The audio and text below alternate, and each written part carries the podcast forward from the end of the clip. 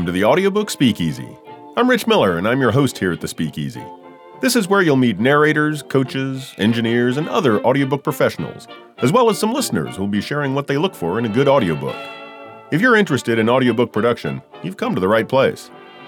So come on in, grab a drink, pull up a chair, and join us for a friendly chat about audiobooks. I met tonight's guest at Johnny Heller's Splendiferous Workshop the day before APAC this year. She's a narrator with several hundred books to her name, and she's also an audiobook coach. Karen White, thanks for joining me in the speakeasy tonight. Well, thanks for having me. It was great to meet you in person first. Often it happens the other way around. You meet people online and uh, via this kind of media, and then you meet them in person. So Abs- absolutely unusual. It, it is, and it was a great workshop. I really enjoyed that. Uh, met met and heard from a lot of people who I had either not heard of or from before, and some that I had heard of but had never actually heard speak, like uh, Paul Ruben. Um, that was it was really nice um, hearing from him and from everybody else who was on the panels, and I really enjoyed uh, enjoyed what you had to share with the group. Yeah, it was an inspiring day. It's it's really, I think that's what I love about APAC Week because we work in ice. Well, I work in isolation. Not all audiobook narrators do. No, but many um, of us do. Yeah, many of us do. And so to get together with colleagues in person and talk about the craft and just catch up, it's a nice, it's a good week. Yeah, exhausting, no. but good. I would I would 100% agree with all of that. Exhausting for sure, and uh, definitely good. Uh, had had a lot of great chats with a lot of different people, some of which I knew, some of which I had never met before, and made some new friends. And it, it really was great, and it was also completely exhausting. Hopefully, you've recovered. I have, although since then I've been finishing this booth. So, this is my first day in my brand new vocal booth. Hopefully, it sounds all right to everybody listening out there.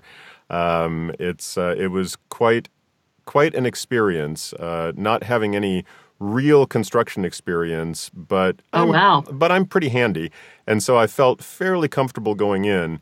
But uh, there was there was a lot to do, and it took a lot longer than I anticipated, and I even added a little bit of extra time on. But it uh, it took a long time, but I think the results will be worth it. Well, it's it's always with that way in construction, so yeah, yeah. Good, you're done. Yes, I'm very happy I'm done. I, I, I got towards the end and I thought, you know, if this doesn't work out, fine, I'll just take an axe to it. I just want to be done with this. I don't even care anymore. so fortunately, fortunately it's it's done and so far from the tests that I've run, I think it's it's sounding pretty good. So Karen, what are you drinking tonight? Um, well, I haven't started yet. I'm about to pop open a can. There it is. and it's fizzing. Of Highland Brewing, which is in Asheville, North Carolina. And actually, I visited this brewery over spring break. Nice. Um, and my my husband and kids and I went up with some of their my kids' friends. I took four teenagers um, up to Asheville, and but only my husband and I visited the brewery. I was going to say you took four teenagers to a brewery. No, to Asheville.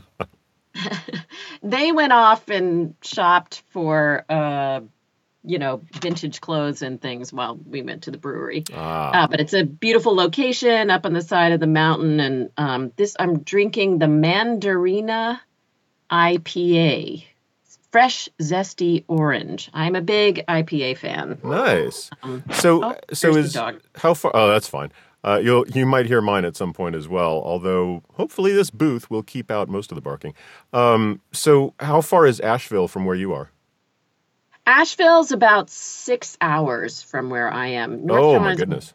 Is a very wide state, and um, I'm just pouring it now. That's fine. Um, we live in the southeastern corner in Wilmington, which is on the coast, and Asheville isn't even as I mean, there are places further away, um, but it's up in the mountains toward the northwest corner.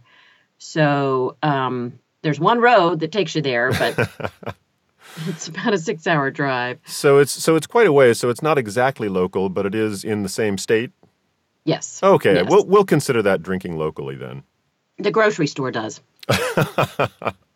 All right. Well, I am joining you tonight with a, a wee dram of uh, Tullamore. I was I was having a conversation with fellow narrator uh, Jim Seybert recently, and he was talking about the fact that uh, in a speakeasy he would have an Irish coffee with Tullamore Dew, and and I thought, well, you know, um, all right, I'm going to be in the speakeasy today, and uh, I, I, like that idea. I, I, don't drink coffee though, so um, and I don't really drink cream either. So I think I'm just going to have the uh, the Irish whiskey without the coffee or the cream, and so I'm just having a, a little dram of Tullamore Dew.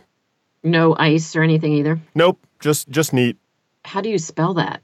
Tullamore Dew is if I remember correctly, I don't have the bottle in front of me. It's uh, T U L L A M O R E D E W. And I actually uh, I heard on the Whiskey Topic podcast somebody from Ireland, and I think he may have actually been from the Tullamore Dew distillery talk about the three different pronunciations of the final word in their name.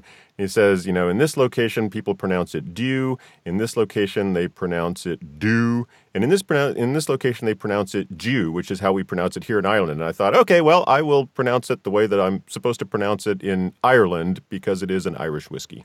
It sounds like um, our work. yes, exactly. You got to do your research, right?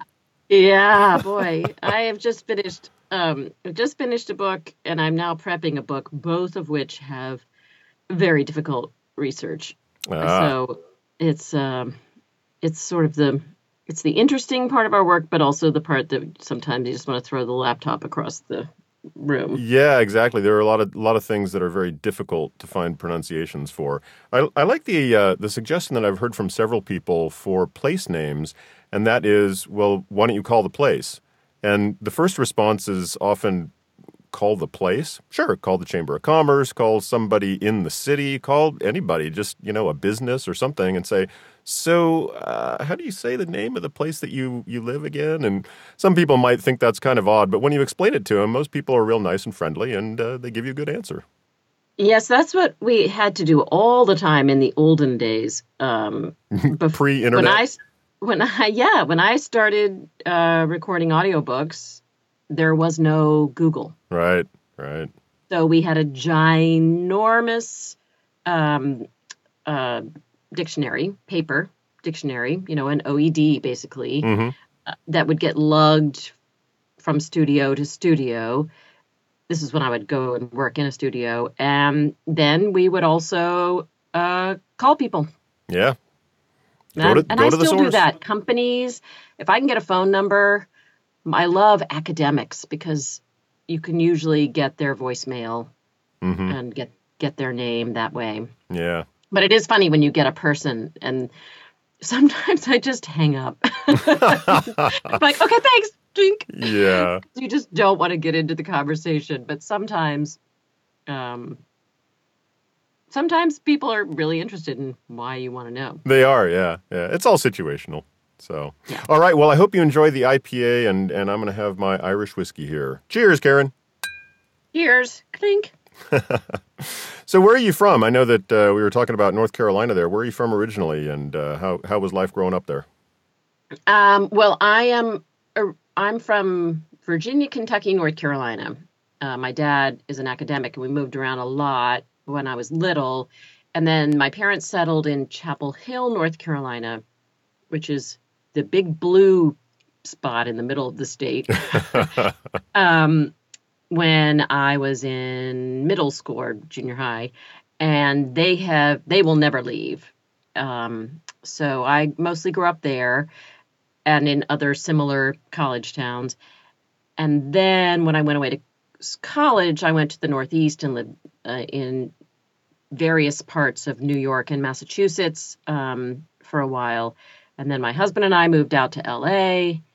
And then um, we we had our kids there, but we just neither of us ever really felt at home there. So when we were able to, we moved our kids back here. Mm. And I now work completely from home, and he travels a lot to work. He is records sound in for film and television. Oh, so um, he's gone a lot, but he likes coming home to North Carolina Politically, it's not our favorite place to be right now, but um, it's beautiful, and um, the the schools are surprisingly good for how low we pay our teachers.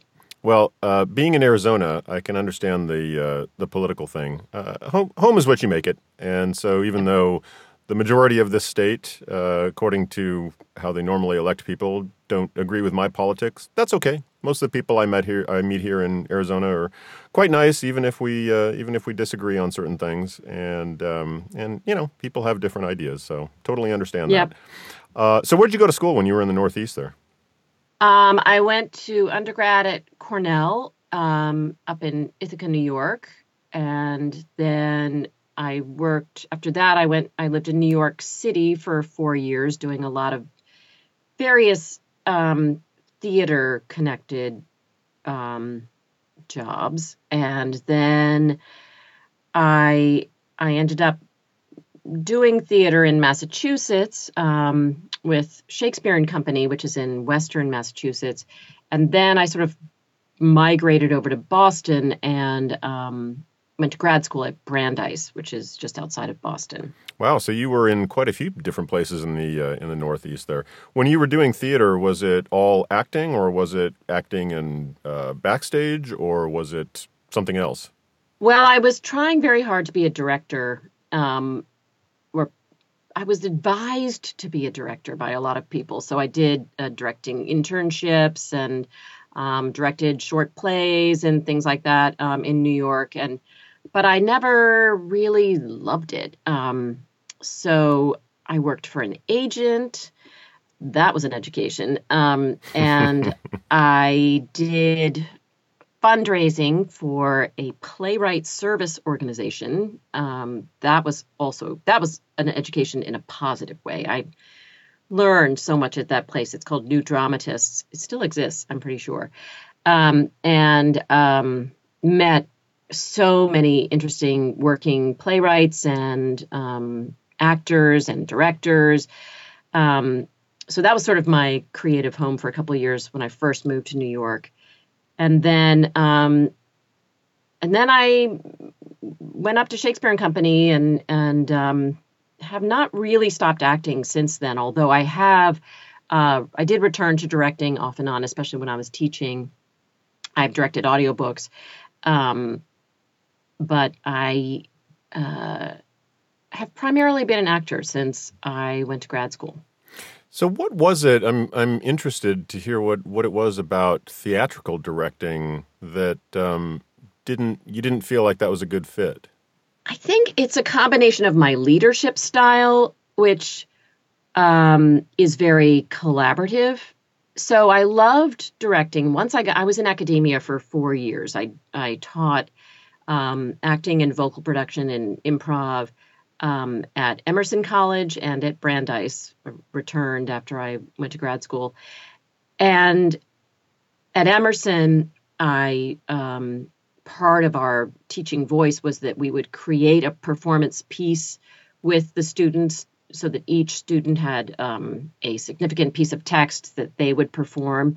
I love doing that. That sort of collaborative, let's create something from the ground up. And it's all about the students' um, growth. That was fun. Um, uh, later, I, I directed plays at, at Brandeis. Um, I directed um, Cloud Cloud Nine. Is that right?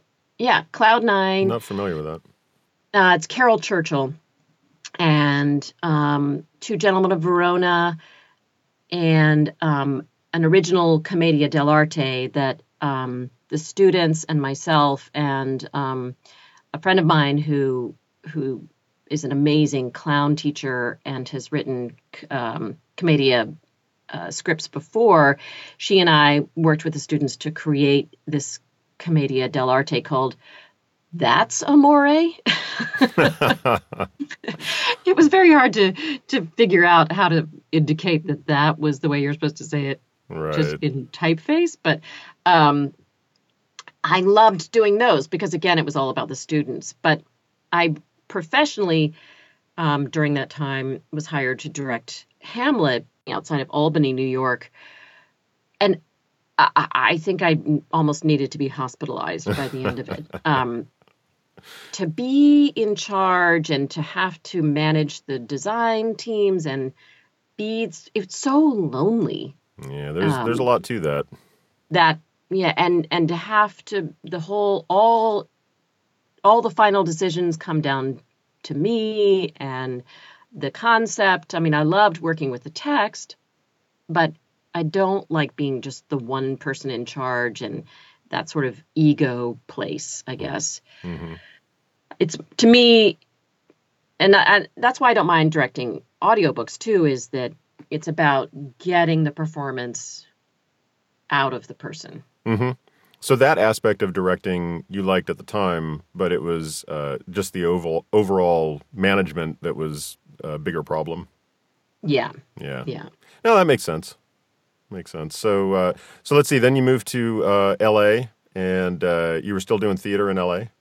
I did a little bit. I um I produced and and performed in another Commedia dell'arte, and um, did a play, another play within a group, and then I did some uh, theater with this amazing group called the Virginia Avenue Project, which was modeled after the 52nd Street Project in New York, that works with at-risk kids hmm in a one-on-one mentor type situation.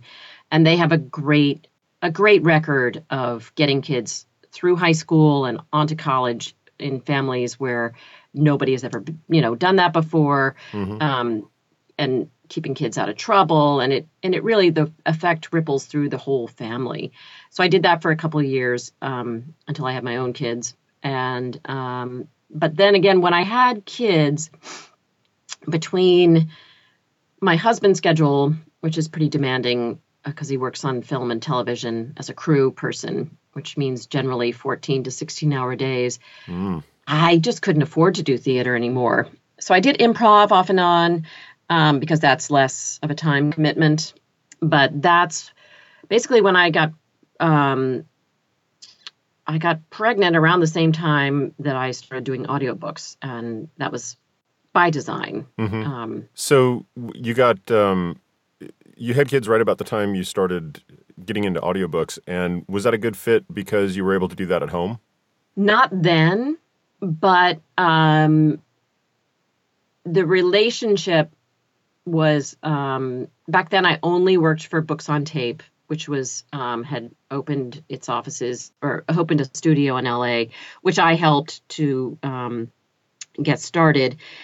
And as opposed, it was just an easier time management situation. I didn't have to go and audition. I would Mhm. just be offered a book and I could say, okay, I, yep, I can get a sitter for that week and I will do that.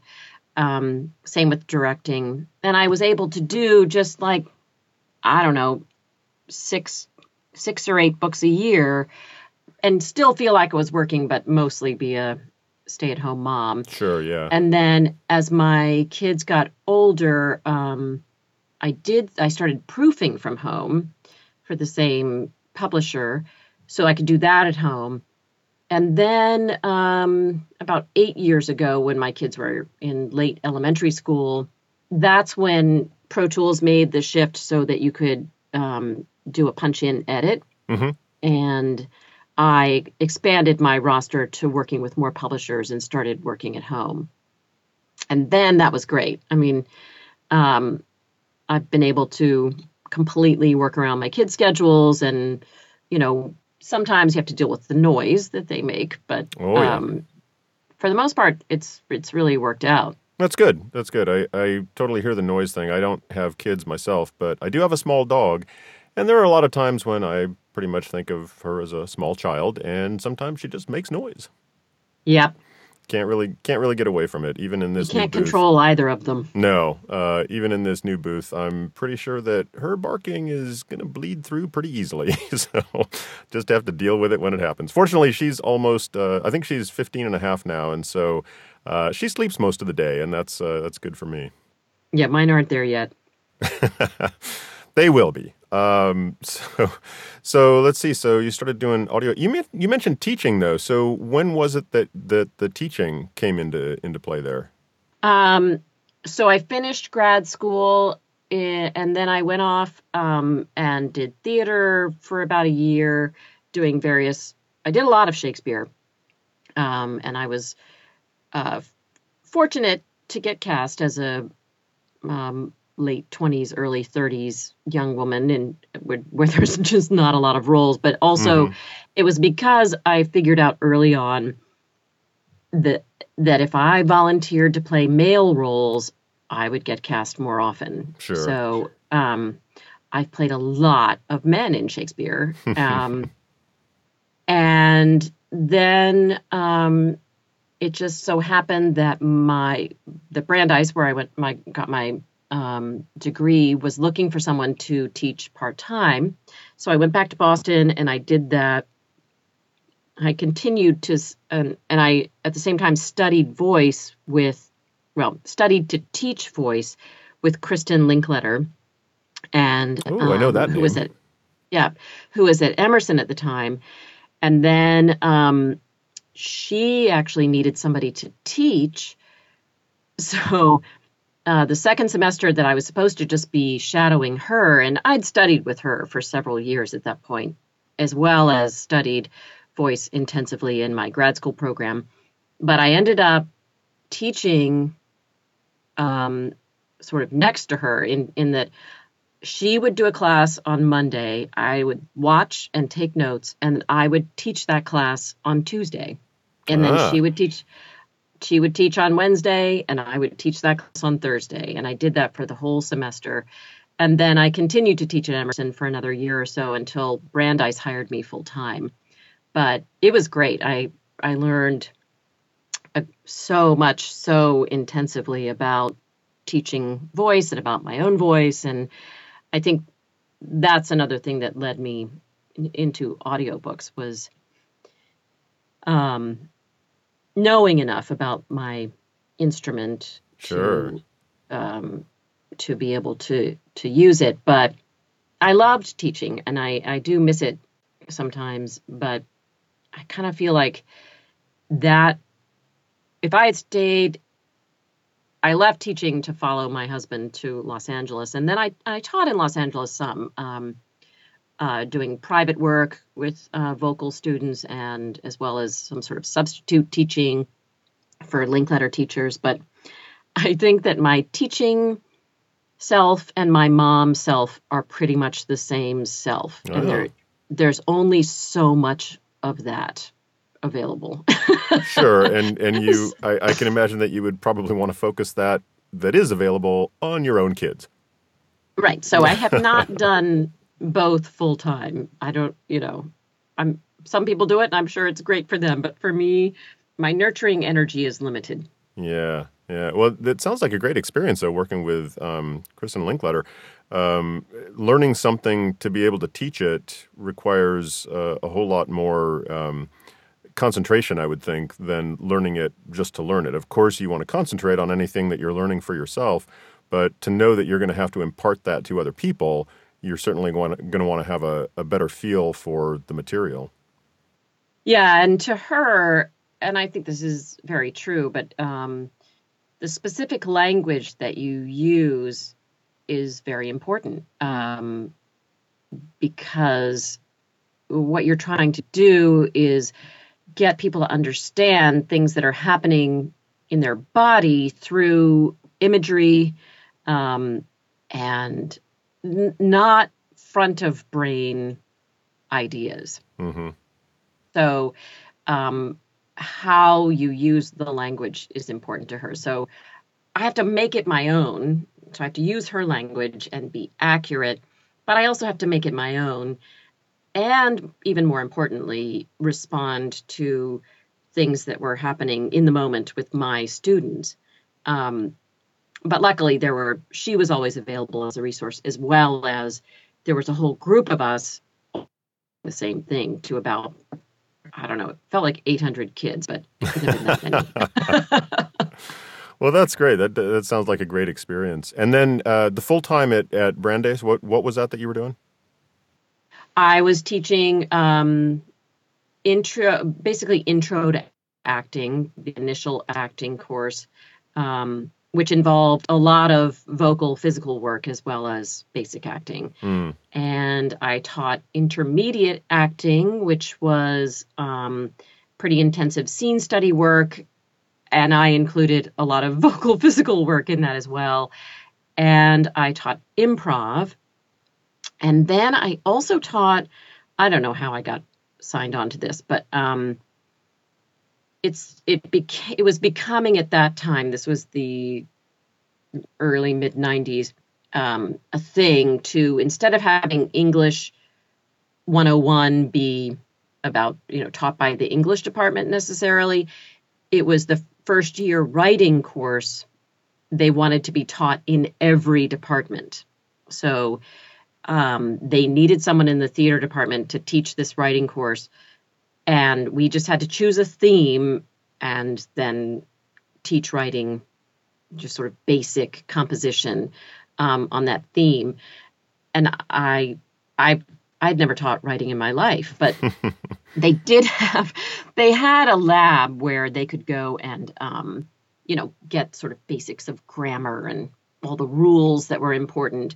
My job was to get them thinking critically and, and analytically and then to communicate that so my theme was the senses and i used um, texts from um, all over you know as well as paintings and music and then i would use improv techniques all these sorts of things to really shake these kids up and, That's great. and to get them thinking um, about how they take the things in through their senses and then to express that. It was fun. Um, and That- then I left. well, that, well, that all sounds great, though. It definitely sounds like uh, a good foundation uh, with all of the acting stuff, and especially all the the vocal um, stuff uh, when it comes to getting into audiobooks later. So then you moved to LA, and then you um, moved uh, away from LA. Uh, and having grown up in LA, I can certainly see both sides of that coin. Um, and by that time, you were well on your way to uh, working in audiobooks pretty much all the time. Yes. Um, by the time we moved, my kids were independent enough that I, I, I kind of say that I work sort of five sixths time or seven eighths time. I really, I really resist working full time as much as I can. I can understand that. Um, but you know how it is. Sometimes you're working seven days a week, and then you're like, okay, I need a week off because Yep. I'm just working too much, and and no books come in, so that's what you get. Yeah. Um, pretty much, I do audiobooks full time. So, have you ever uh, ventured out and done any other types of voiceover work? No, I um, back in Boston, I did do some radio plays. Um, Oh, which but that was fun. Oh, it was so much fun, and I'm. It was a short, um, lived company, but the work that was done while it was there was was great. Um, it was called the Radio Play, and um, when I'd moved to LA, it was so hard to break into voiceover work. Um, the one thing I did manage to do from LA was a um, the Blue Cross Blue Shield of North Carolina interactive telephone system. And this was a job that I did for three years. And I would go in every couple months and record more new stuff. And um, and it was just it happened to be that they were looking for a native speaker, and I knew the people who were creating this Ah. interactive program. I was I was thinking that was Um, quite a coincidence that you were doing something from North Carolina, but it wasn't a coincidence at all. Um, so th- that was good, but I, it just was never to me worth um, the amount of effort it would take to break through hmm to do it. I think I'm better at the long form anyway. Yeah, yeah. You well, that, that's good, and it certainly at that point you were uh, getting a good good foothold in there. So, do you have a, a specialty or a niche within the audiobooks that you do, or are you pretty happy narrating in just about any genre. Yeah, I I will do pretty much anything. Um, I try to avoid doing things that are really violent, um, although it's hard to because you never know exactly what you're going to get. But hmm that stuff gives me nightmares. Um, I tend to get a lot of nonfiction.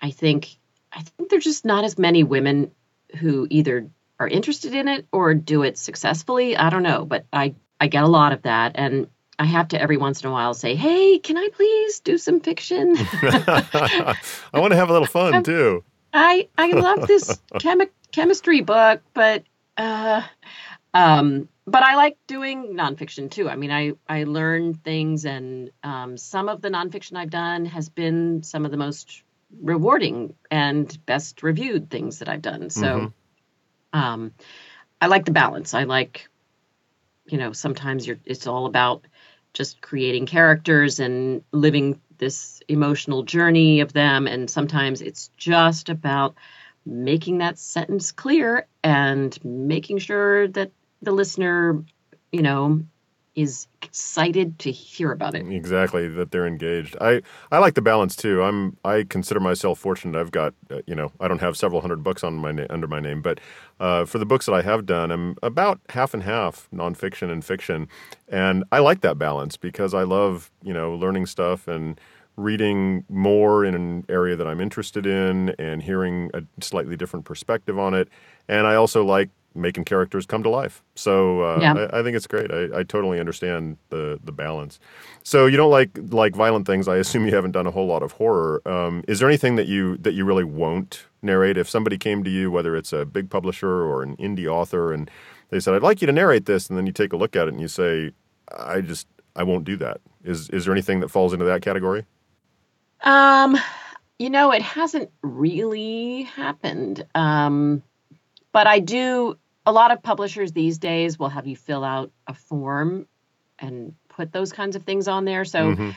um, I really would not do anything that that puts, you know, egregious or un what's the word? Um, unnecessary, it's not the word, but uh violence Mhm. against you know victims uh out there hmm um un- unconsensual non-consensual sex you know and it's hard when you i have done some works by political authors that are complete opposite of me and um as well as some things that have been sensationalized in the uh, in the news and those i have just done under a different name hmm because I just don't want to be searchable connected to them. Right.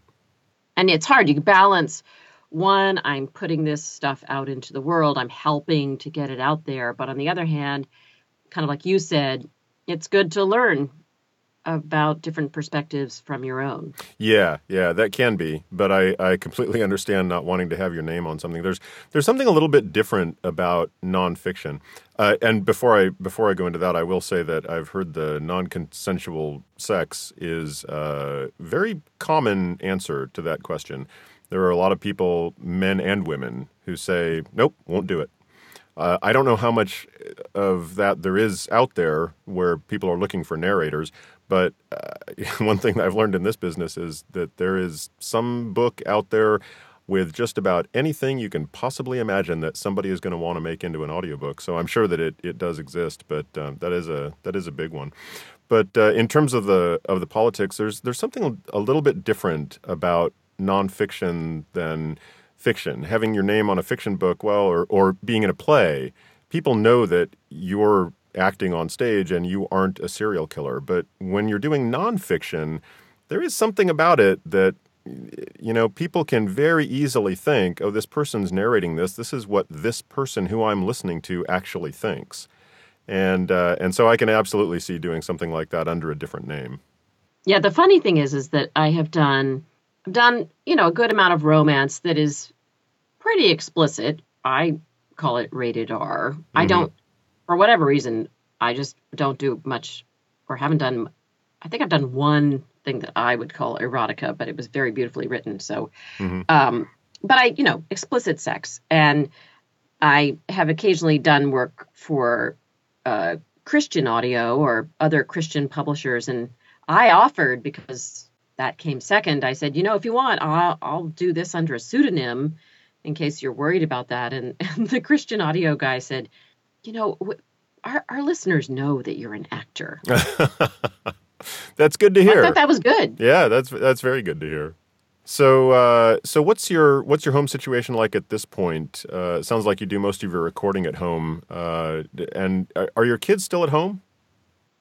Um, mostly, yeah. I have one who just graduated high school, so she's still here now, but she'll be gone in the fall. And then I have a 15 year old, um, and she she mostly stays in her room or is off with her friends. so that's teenagers for you. At least she needs me to drive her somewhere. At, at least that's um, what I um, hear. That's that's most yeah. kids for you. Yeah, I'll be in my room.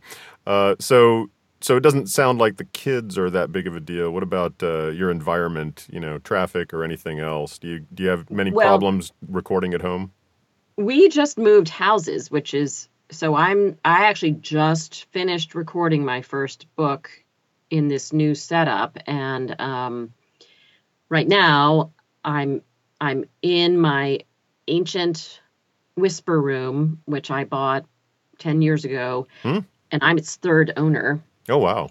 Um, it feels like home to me, but in the for the past five years, I was recording in a built-in booth that my husband built for me. And the great thing about that booth was it, it sounded great and it was super quiet.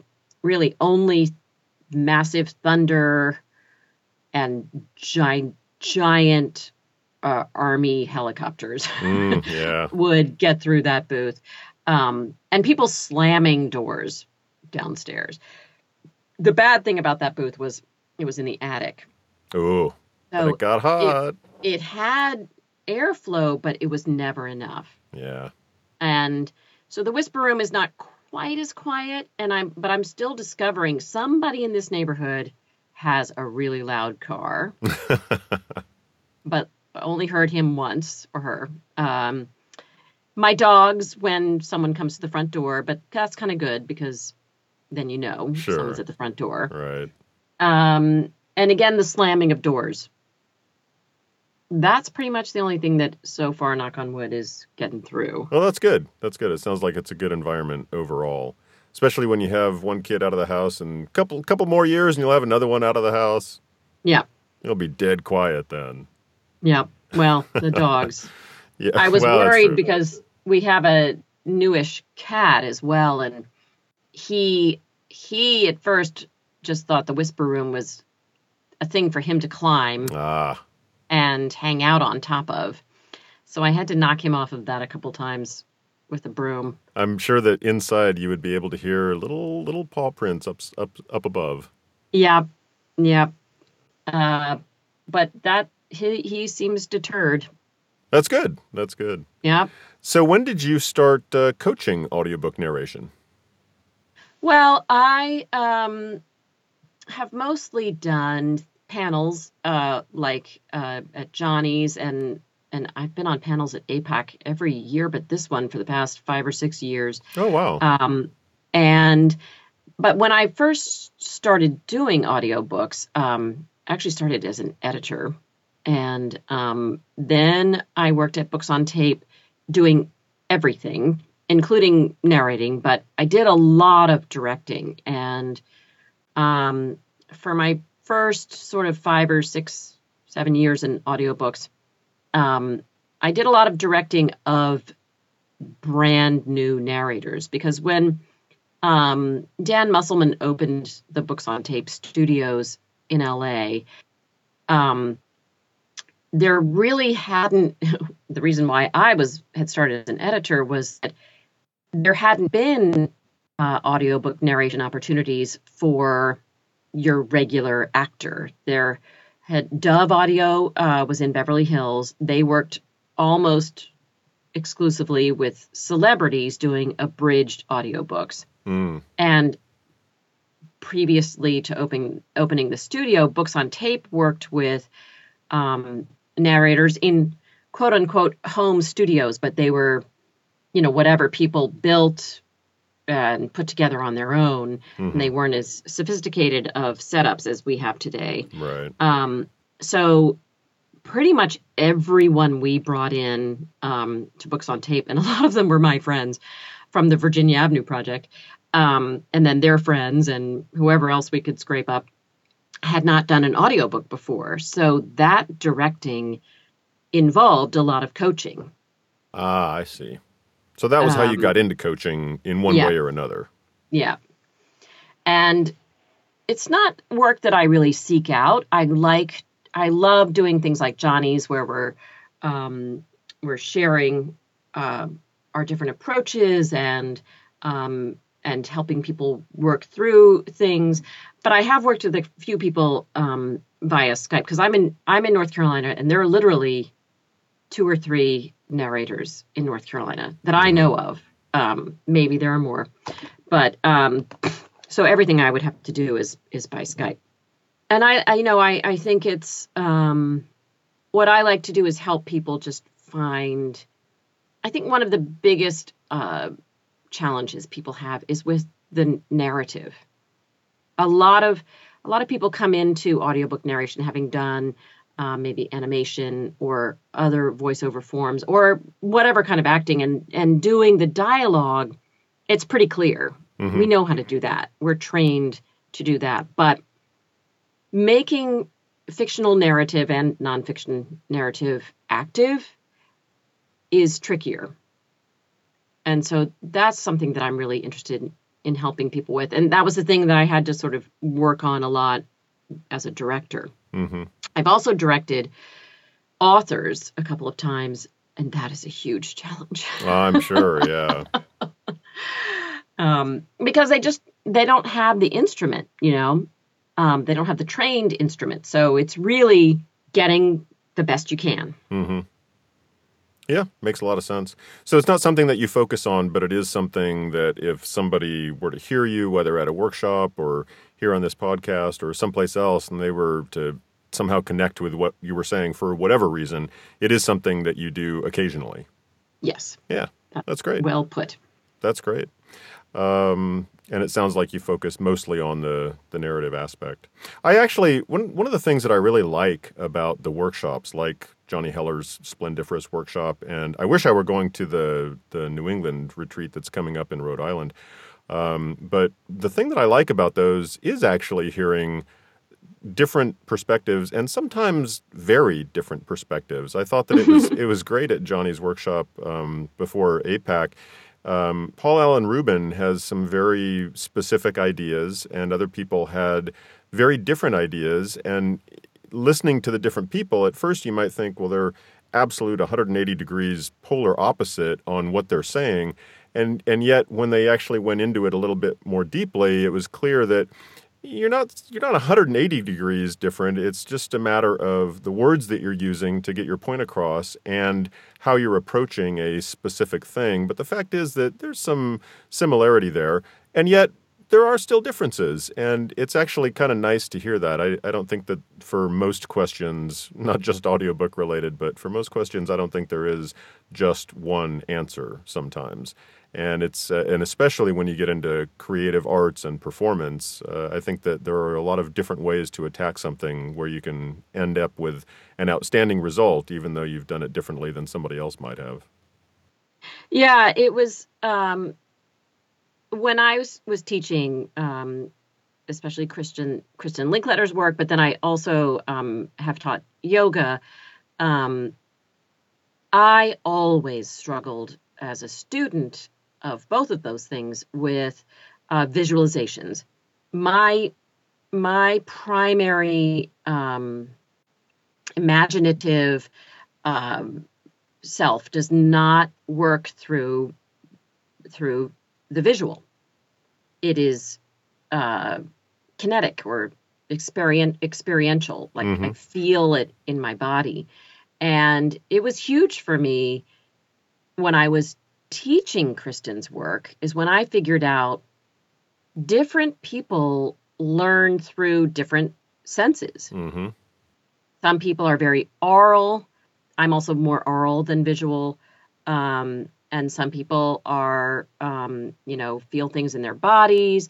Um, some people by touch, I guess, taste probably not so much. But um, I mean, there are obviously people who are do have a stronger taste and smell. hmm Um, and it was really a, a huge realization for me to then start translating Kristin's language um, and adapting it for people who may be more like me, who Mhm. don't see themselves on the beach when they're trying to relax, but instead feel their um, muscles from the inside or or whatever it is. Um, but then to go back to what you're saying about uh, the Paul Ruben um, language versus the language I, I wanted people to hear was there's always been a difference, and I think most trained actors understand that directors are speaking in result language. Paul's a director, hmm and um, there was a actually a panel at APAC later in the week where another very highly respected, as Paul Ruben is, director used the exact same language, which is they want to hear the emotion. Mm, right. Most actors who've gone through any sort of serious training program understand that you cannot play emotion. So we are taught to to translate that result into a process. But my concern is that of all the acting work, I think more people go into audiobooks from other places and may not be a classically trained actor. Mhm. So they may not understand that. And if they are trying to play fear or play love or play anger, it's going to come across as fake hmm because the only way you can get to the re to real emotion is to play an action and to have an obstacle that you have to work through in order to play that action or change tact. I mean, all these things that actors know. Right. It was really important to me at that that day because I've I've struggled with this for years, um, hearing directors use that kind of language and i was just like okay i can't i can't listen to it again without making sure people understand that you got to think about it in actor language Yeah. which is process Yeah, it, it was it was just very interesting to me. It was uh, I know that you and Paul were at odds on a couple of things, or seemingly at odds at the very least. And then um, Joel, when Joel Froomkin was was speaking, there was some. Uh, it seemed like there were some disagreements there as well. And yet, the more people spoke, the more it was clear. Uh, everybody's looking for the same goal. It's just we're talking about different ways to get there. So it was uh, right it was and really different things work for different people so that is useful Yeah, absolutely. So you mentioned just a second ago teaching yoga, and um, that that makes me think of something else that happened on that day. We we took a break in the afternoon, and uh, you you sort of led everybody in a stretch, and then you you started going into what I thought of immediately as basically a guided meditation, and um, so I was wondering what part yoga or meditation or anything along those lines has played in your work as a narrator or a coach or anything like that. Um, well, everything, honestly. Uh, since sometime in the time after I finished grad school and when I was working as a professional actor, although there's always things you can work on as an actor in, in understanding your craft, the biggest thing for me that I knew I needed to work on was being present. So then I started to write off all my yoga classes as acting. That's great. That's great. um, which I think is is definitely uh, uh, legit. Yep. Um, but something about audiobooks, maybe because it's it's you're so still and all by yourself. There's no other actors to play off of. To me, requires an even higher level of skill um, in the in, in being able to stay present.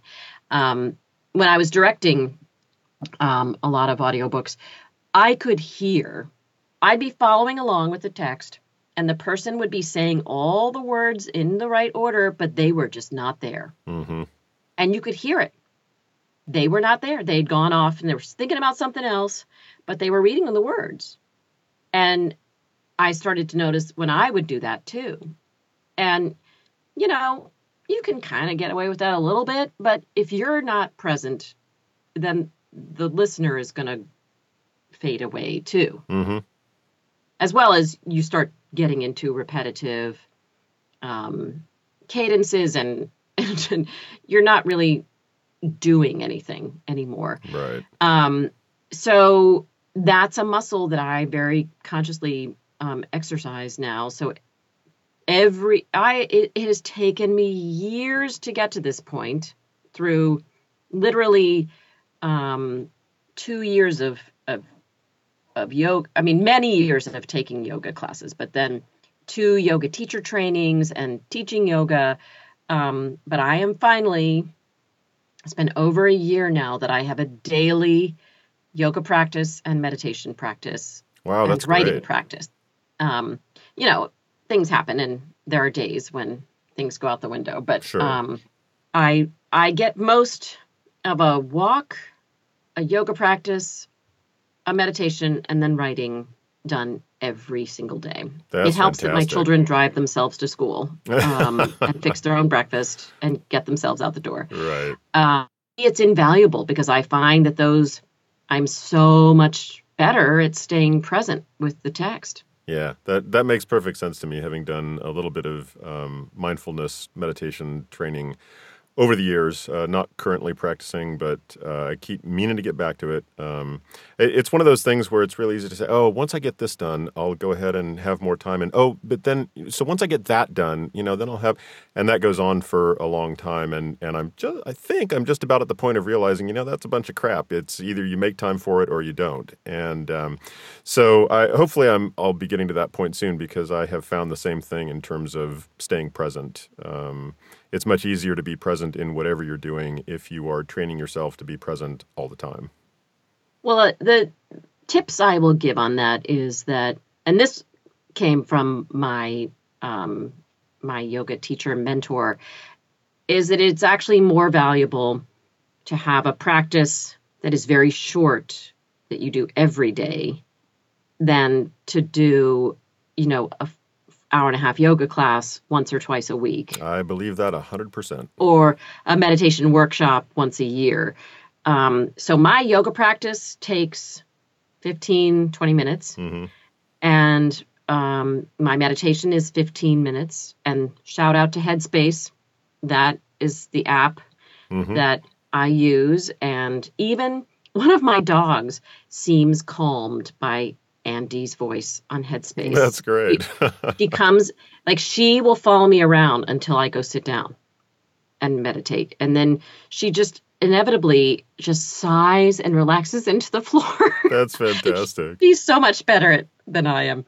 Um, and I don't let myself eat until I can I have done those things.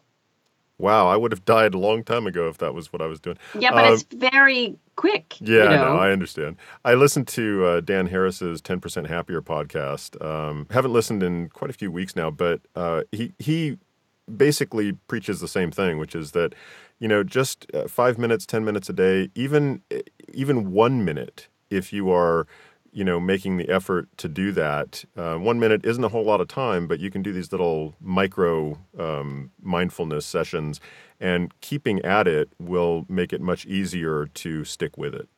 Yep. Yeah, so fully believe that. So, uh, so what words of wisdom do you have for aspiring narrators out there? There are a few that listen to this podcast, and uh, what what do you think are some uh, two or three pieces of advice that you would give to just about anybody that is getting going in this business, or maybe who's been at it for a while?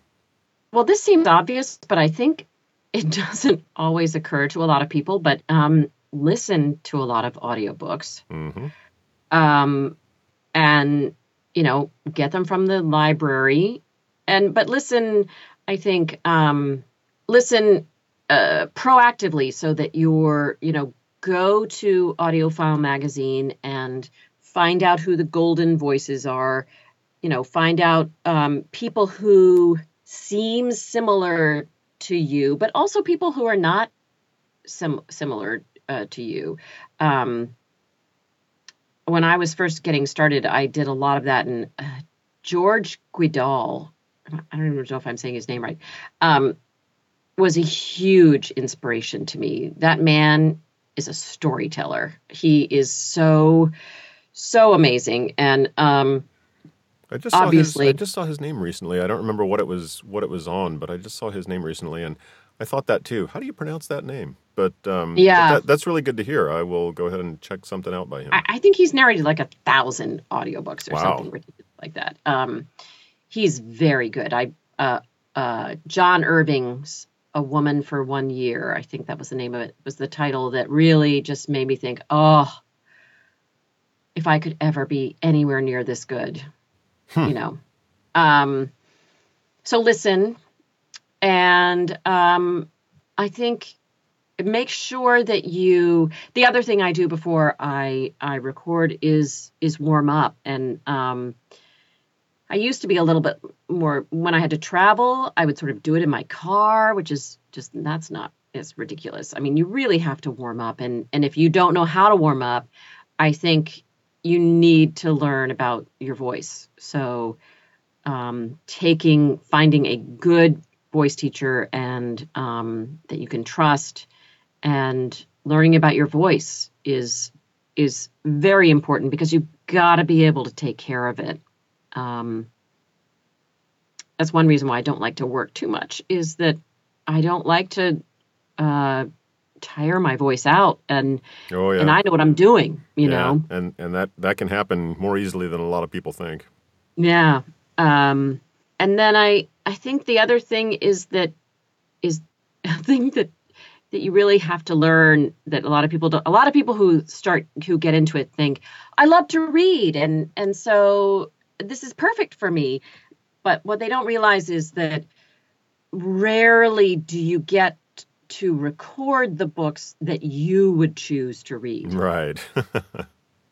So you got to figure out a way to love the books anyway sure. Yeah. and not judge them. That's a big thing that happens with a lot of people with romance. Um, uh, romance or uh, nonfiction. huh, you know, it's not literary fiction or it's not, you know, you know, Pulitzer Prize winning material. I'll just phone it in. Well, you have to work as harder than anything to make make it good Exactly. when it's it's not something that is written perhaps as wonderfully but i'll also argue that many of the romances that i read are some of the best writing that i read so Hmm. you can't be judgy about genres Yeah, and uh, I know that that's certainly true for romance, probably some in other genres as well. But if you do phone it in, oh, you're going to get hammered because there are, especially in the romance community, um, there are fans who are, are expecting performances that are not phoned in.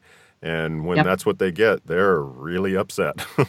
yep yep and for good reason yeah. you know Yeah, people are paying good money for this, generally speaking. So, well, that's great, Karen. Thank you so much for coming in. I really appreciate your time. well i only had to go into my booth which is in my house Well, that's that's great. Um, how, the how beauty of skype how was the uh, Mandarin IPA? it was good That's good. I'm good. I'm glad to hear it. That's the second second fruity beer I've I've had in the Speakeasy in uh, a couple of weeks now. Well it's summer so yeah, maybe that's maybe that's what it is. The other one was a blueberry ale. oh that sounds disgusting Well, I can tell you that my Irish whiskey was good, and it's almost gone.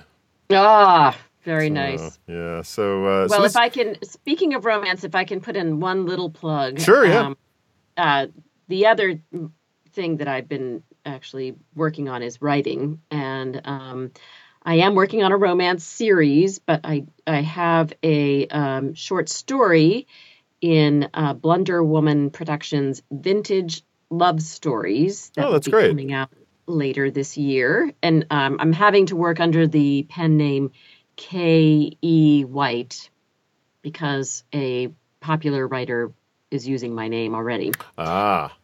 Now, Um, now, do you know if that writer is actually named Karen White, or if that is actually a pen name of hers? It's her married name. ah. Okay. So she had took her husband's last name, White. I should have taken my husband's last name, but I didn't. So I'm stuck with my name. So I'm K.E. White, um, but it's Vintage Love Stories. And um, another narrator, Cassandra Campbell, also has a story that she's written. And it's going to be an audio with some fabulous people. I'm not recording my own story. I was I was going to ask, uh, what's your plan for when you have a full length novel done? Well, my plan right now is I think I'm going to record the female half of the first one, but it, the series is um, about uh, separate couples in each book, and they are connected through a Boston uh, theater company. Ah. Um, so I think I'm going to have different pairs read read each one. That I think that is the way that I want to go. Got it. So if there are any male narrators out there who might want to get involved in this somehow, uh, how should they go about doing that? Just asking for a friend. Um, they can contact me at um, Karen at KarenWhiteAudiobooks.com. Okay. So is that your contact? Is that where people can contact you if they want to talk about that or anything else? Yeah. Okay, great. And uh, you have a uh, what was the the domain on that? KarenWhiteAudiobooks.com. Yep. Okay, so people can just go to your website as well. Yep. All right. Well, that's great. Thank you so much for uh, for taking the time. I really appreciate the chat. Glad I got a chance to meet you at uh, Johnny's workshop and hear everything that you had to hear all of the wisdom that you had to impart on all of us that were up there in the uh, up there in the peanut gallery. well, thank you for inviting me. You are very welcome. Cheers. Cheers. Well, that's it for tonight. Many thanks to Karen White for stopping in. I'm really happy that I had a chance to meet her in person at Johnny Heller's Splendiferous workshop just before APAC a few weeks ago. And I hope our little chat here in the speakeasy gave you a good sense of why I enjoyed hearing her insights about audiobook narration at the workshop. You can find the audiobook speakeasy on iTunes, Stitcher, and Podbean, and all the apps that pull from iTunes. And you can find me at richvoiceproductions.com, where I've got some samples and links to audiobooks I've narrated, a place where you can sign up for my monthly newsletter, and where I'm also posting episodes of the audiobook Speakeasy. If you're enjoying our Speakeasy chats, please leave a review on iTunes or Stitcher. And if you're not enjoying them, please find a podcast you do enjoy and leave them a review. If you think this show is educational, entertaining, or valuable simply because it gives you an excuse to sit down and enjoy a cocktail in an otherwise hectic day, I'd really appreciate it if you could visit patreon.com slash audiobookspeakeasy and donate a buck or two. You donate per episode, but don't worry about breaking the bank if I decide to publish an episode a day. You can set a monthly maximum, and you can cancel at any time. Any financial support is greatly appreciated and helps me keep the lights on here in the Speakeasy. Until we see you here in the Speakeasy again, I hope you can find some time to enjoy an audiobook. Cheers!